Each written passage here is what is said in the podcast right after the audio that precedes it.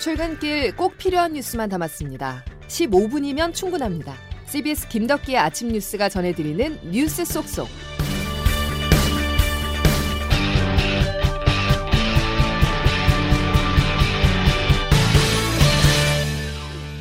여러분 안녕하십니까? 6월 8일 김덕기 아침 뉴스입니다. 물러섬 없는 대치가 시작됐습니다. 민주노총 화물연대가 총파업에 들어간 첫날 정부는 대화보다는 원칙을 내세우며 파업이 아닌 집단 운송 거부로 규정했는데요. 전국 곳곳에서 물류 운송이 차질이 빚어졌습니다. 시멘트와 철근 등의 출하가 멈췄고 타이어 수출은 지연됐습니다. 첫 소식 양승진 기자입니다.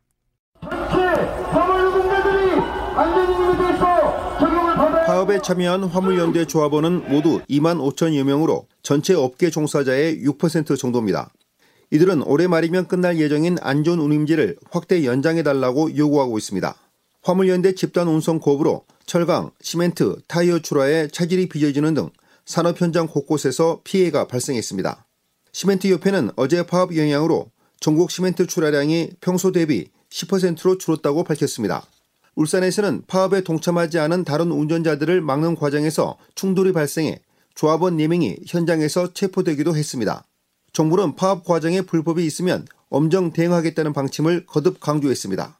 뭐 사용자의 부당 노동 행위든 또 노동자의 불법 행위든 간에 다 선거 운동할 때부터 법에 따라서 원칙에 따라 대응하겠다고 계속 천명해 왔습니다. 이번 파업을 시작으로 노동계의 하토가 본격화할 예정이어서 새 정부의 노동 정책이 시험대에 올랐다는 분석이 나옵니다. CBS 뉴스 양승길입니다. 윤석열 정부의 노동 정책을 가늠해 볼 수 있는 이번 화물연대 총파업에 대해서 장규석 기자와 조금 더 알아보겠습니다. 장 기자. 네. 핵심 쟁점이 안전운임제 폐지 철회인데 네. 여러 긍정적인 요소가 있음에도 불구하고 폐지를 앞둔 이유는 뭡니까? 네, 그 화물차 운전 기사들의 경우는 이 과적, 과속, 과로 이렇게 위험에 상시적으로 놓여 있는데요. 그 이유 중 하나가 최저가 입찰제로 인한 저가 운임 때문입니다. 운임이 적으니까 최대한 많이 또 최대한 빨리 실어다 주고 운행도 더 많이 해야 되는데요. 예. 예 그러다 보니까 난폭 운전, 졸음 운전 그로 인한 대형 사고 이런 것들이 있었고요. 그래서 이 문제를 좀 해소해 보자 해서 안전 운임이란 제도를 만들게 됐습니다. 예, 예. 해마다 7월에 화물차 기사와 운수 사업자, 화주, 공익 위원들이 참여하는 안전 운임 위원회를 열고요. 운송 원가를 반영한 내년도 안전 운임을 10월까지 결정하도록 했습니다. 그리고 이 안전 운임보다 적게 주면 화주를 처벌할 수 있도록 했습니다. 예. 일종의 화물차 최저임금 같은 거죠.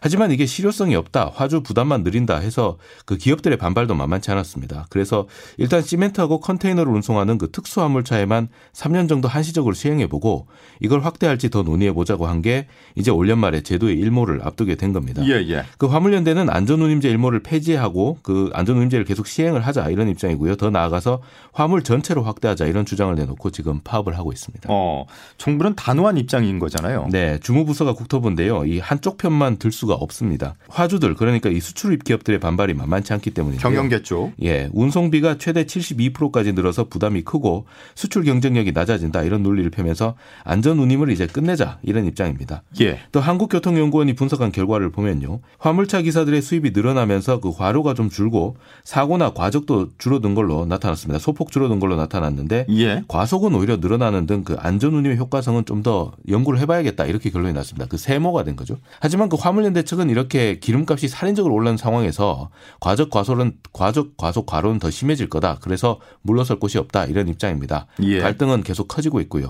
또 이게 일몰제를 폐지하려면 그 화물 자동차 운수 사업법이라고 해서 법을 개정해야 됩니다. 정부가 공청회를 열고 국회가 법 개정 논의에 나서야 되는데 대선도 있었고 지방선거도 있었고 해서 이 국회에서 공론화가 쉽지 않았던 점도 있었습니다. 어, 노사정 모두 강경한 입장인데 합의점 찾을 수 있을까요?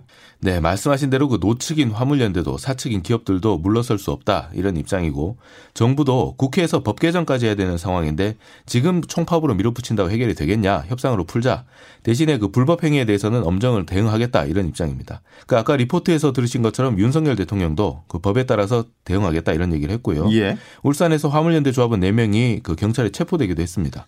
이 노사정 모두 지금 합의점을 찾기 어려운 이런 상황 속인데 화물연대와 국토부의 협상 시점도 아직 안 잡혔습니다. 예, 예. 이러다가 서로 입장만 충돌하는 이 강대강 구도로 가면서 물류 차질로 경제 어려움이 더해지는 건 아닌지 이런 걱정도 커지고 있습니다. 그 쉽지는 않겠지만 최대한 합리적으로 절충점을 찾기를 바랍니다. 예, 여기까지 장규섭 기자였습니다. 화물 차주들은 기름값이 너무 많이 올라서 일을 할수록 손해라고 말을 하고 있죠. 비슷한 상황에 처한 것이 더 있습니다. 바로 한전, 한국전력인데요. 제때 요금 인상을 하지 못해서 전기를 팔수록 적자인 한전은 올 1분기에만 약 6조 원의 적자를 기록했습니다. 이 때문에 한전은 3분기 전기요금 인상을 추진하고 있지만 정부는 고물가 부담에 망설이고 있습니다. 보도에 정다운 기자입니다. 석탄과 석유, 천연가스까지 지난해 말부터 연료 가격이 급등한 가운데 역대급 적자 위기에 놓인 한국전력. 한전은 3분기 전기요금 조정을 앞두고 정부의 요금 인상 방안을 건의하기로 내부 의견을 모았습니다. 산업통상자원부도 전기요금 인상이 필요하다는데 공감하는 입장입니다.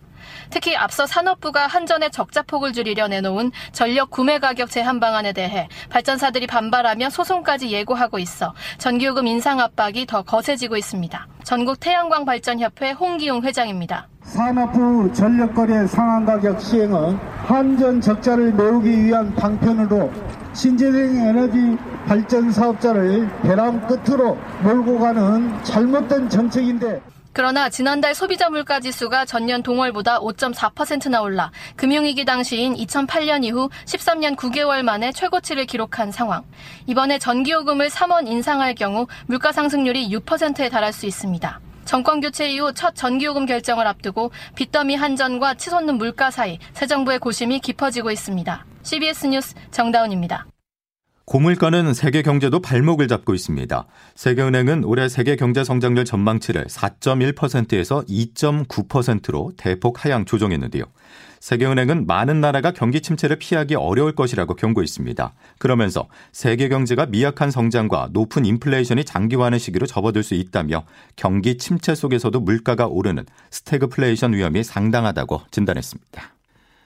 미국 정부에서 북한의 7차 핵실험이 임박했다는 전망이 잇따르고 있습니다. 이번에는 성김 미 국무부 대북 특별대표가 북한은 언제라도 핵실험을 할 수 있다고 말했습니다. 핵실험이 초일기에 들어간 걸까요? 워싱턴에서 권민철 특파원이 보도합니다. 미국 정부 안에서는 요새 북한의 핵실험 언급이 부쩍 늘었습니다. 올해 3월 한북 길쭉은 풍계리 실험장 굴착 정황이 처음 확인된 이후 핵실험 가능성이 언급돼 오다 지금은 기정사실화됐습니다. 국무부 대북 특별대표를 겸임 중인 성김 주 인도네시아 대사도 오늘 국제전화로 브리핑을 열었습니다. 국내 언론에선 모레 얘기도 나온 만큼 언제 할 거냐에 관심이 집중됐는데 김 대표는 언제라도 할 수 있다고 답했습니다. 북한은 분명히 풍계리에서 핵실험 준비를 마쳤고 언제라도 실험할 수 있다고 봅니다. 오늘 주목을 끈 또 하나의 발언은 북한 핵실험에 대한 대응이었습니다. 동맹국 및 우방국들과 긴밀히 접촉해 매우 신속하게 대응할 것입니다. 미국 정부가 북핵 실험을 언급하면서 늘 하는 말은 북한과 외교, 즉 대화의 문은 열려 있다는 겁니다. 이런 가운데 AP 초대 평양 특파원을 역임한 전문가는 오늘 뉴욕 타임스 기고문을 통해 북한이 코로나 상황을 인정한 것은 외부 인도 지원을 요청한 신호 발산이라고 해석했습니다. 북한은 90년대 대기근 때도 식량 지원을 요청하고 미국 등에게 식량을 지원받은 뒤 북핵 협상에 나온 전력이 있습니다. 와싱턴에서 CBS 뉴스 권민철입니다. 이런 가운데 오늘 한미일 외교 차관 회담이 열립니다. 조현동 외교부 1차관은 오늘 서울에서 웬디 셔먼 미 국무부 부장관과 모리 다케오 일본 외무성 사무 차관 등과 한미일 외교 차관 협의회를 열고 북핵 문제와 글로벌 현안 대응을 위한 삼국 협력 강화 방안을 협의할 예정입니다. 다음 소식입니다. 금융권이 긴장하고 정치권이 술렁이고 있습니다. 사상 처음으로 금융감독원장에 검사 출신 인사가 임명됐기 때문인데요. 경제계 검찰로 불리는 공정거래위원장도 역시 검사 출신이 거론되고 있어서 윤석열 대통령의 검찰 편중 인사에 대한 비판이 거세지고 있습니다. 조태임 기자의 보도입니다.